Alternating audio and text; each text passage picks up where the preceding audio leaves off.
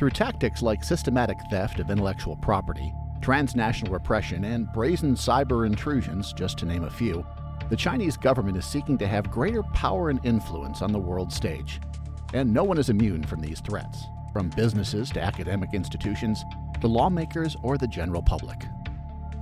On this episode of Inside the FBI, we'll discuss some recent criminal charges that demonstrate the lengths the Chinese government will go to to threaten the economic well being, national security, and democratic values of the United States. I'm Michael Kulstad, and this is Inside the FBI.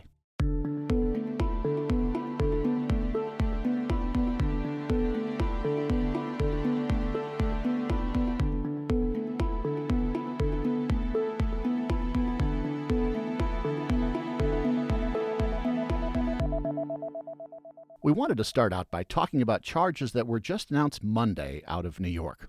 Those complaints outline a number of ways the Chinese government, both in China and here on American soil, is looking to infiltrate groups in America, to spy on those who may have information helpful to China, or generally harass those who may disagree with the Chinese government.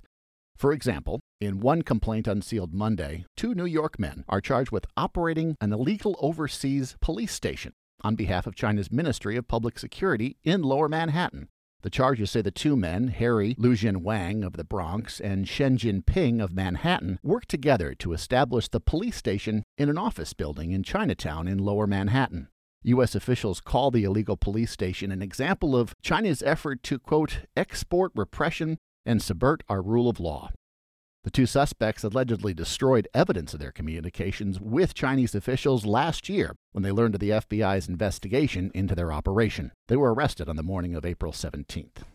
Now, in separate charges, 40 officers of China's national police are accused of creating and operating thousands of fake social media accounts, specifically to harass, intimidate, and silence Chinese dissidents living abroad, including in New York. Nearly all of those charged reside in China. And another complaint alleges suspects working on behalf of the Chinese government conspired to censor individuals living in the U.S. and elsewhere. In one case, the subject, Julien Jin, allegedly disrupted online meetings and video chats when the conversations veered into topics sensitive to China, like the Tiananmen Square protests from 1989. With those charges as a backdrop, we wanted to have a larger discussion about what the intelligence community calls the China threat. Now I want to take you back to earlier this April. That's when FBI Director Christopher Wray was at Texas A&M. Now in a speech at the university, Director Wray addressed the issue head on regarding the threats posed by the Chinese government and how their tactics directly impact us all. And as I've said before, there is no doubt that the greatest long-term threat to our nation's ideas, our economic security, and our national security is that posed by the Chinese Communist government.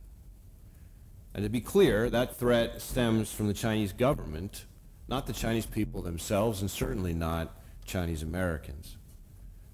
The Chinese regime, the current Chinese regime, will stop at nothing to steal what they can't create and to silence the messages they don't want to hear.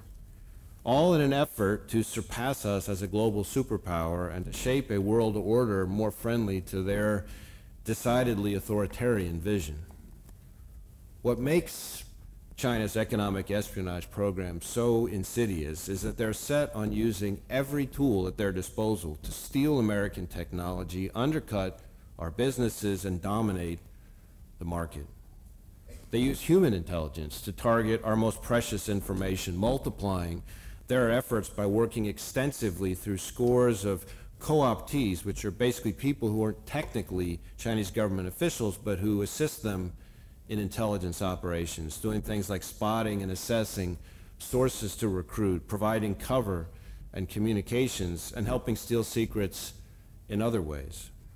And the PRC combines those efforts with a cyber hacking program that's bigger than that of every other major nation combined. And they use cyber as the pathway to steal on a massive scale. The result of all of this theft is lost American leadership in key industries, lost American jobs, and lost opportunities. If you recall earlier in the podcast, we talked about how, as explained in the criminal charges, defendants were accused of setting up police stations in lower Manhattan. Now, we're not talking about an actual police station where you would see a police squad room or a dispatch center, but rather they are alleged to have been facilities set up with the guise of, quote, helping people, specifically those from China or with ties to China, when in fact they weren't there to help at all. So let's now go to Capitol Hill, specifically a hearing in November. At that hearing, Director Wray spoke more about how and why these so called police stations are set up.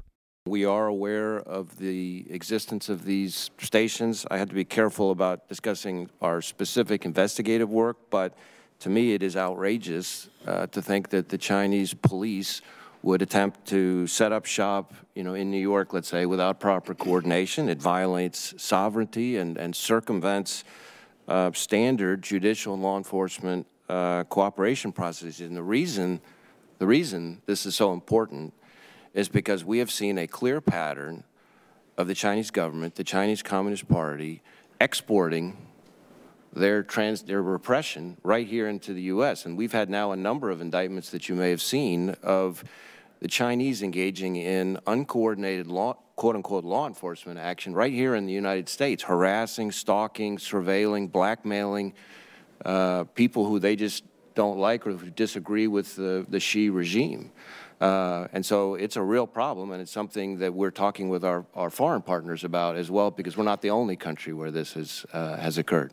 What the director speaks to here is known as transnational repression. It's a tactic that foreign governments use to stalk, intimidate, or harass people in the United States, and it's illegal.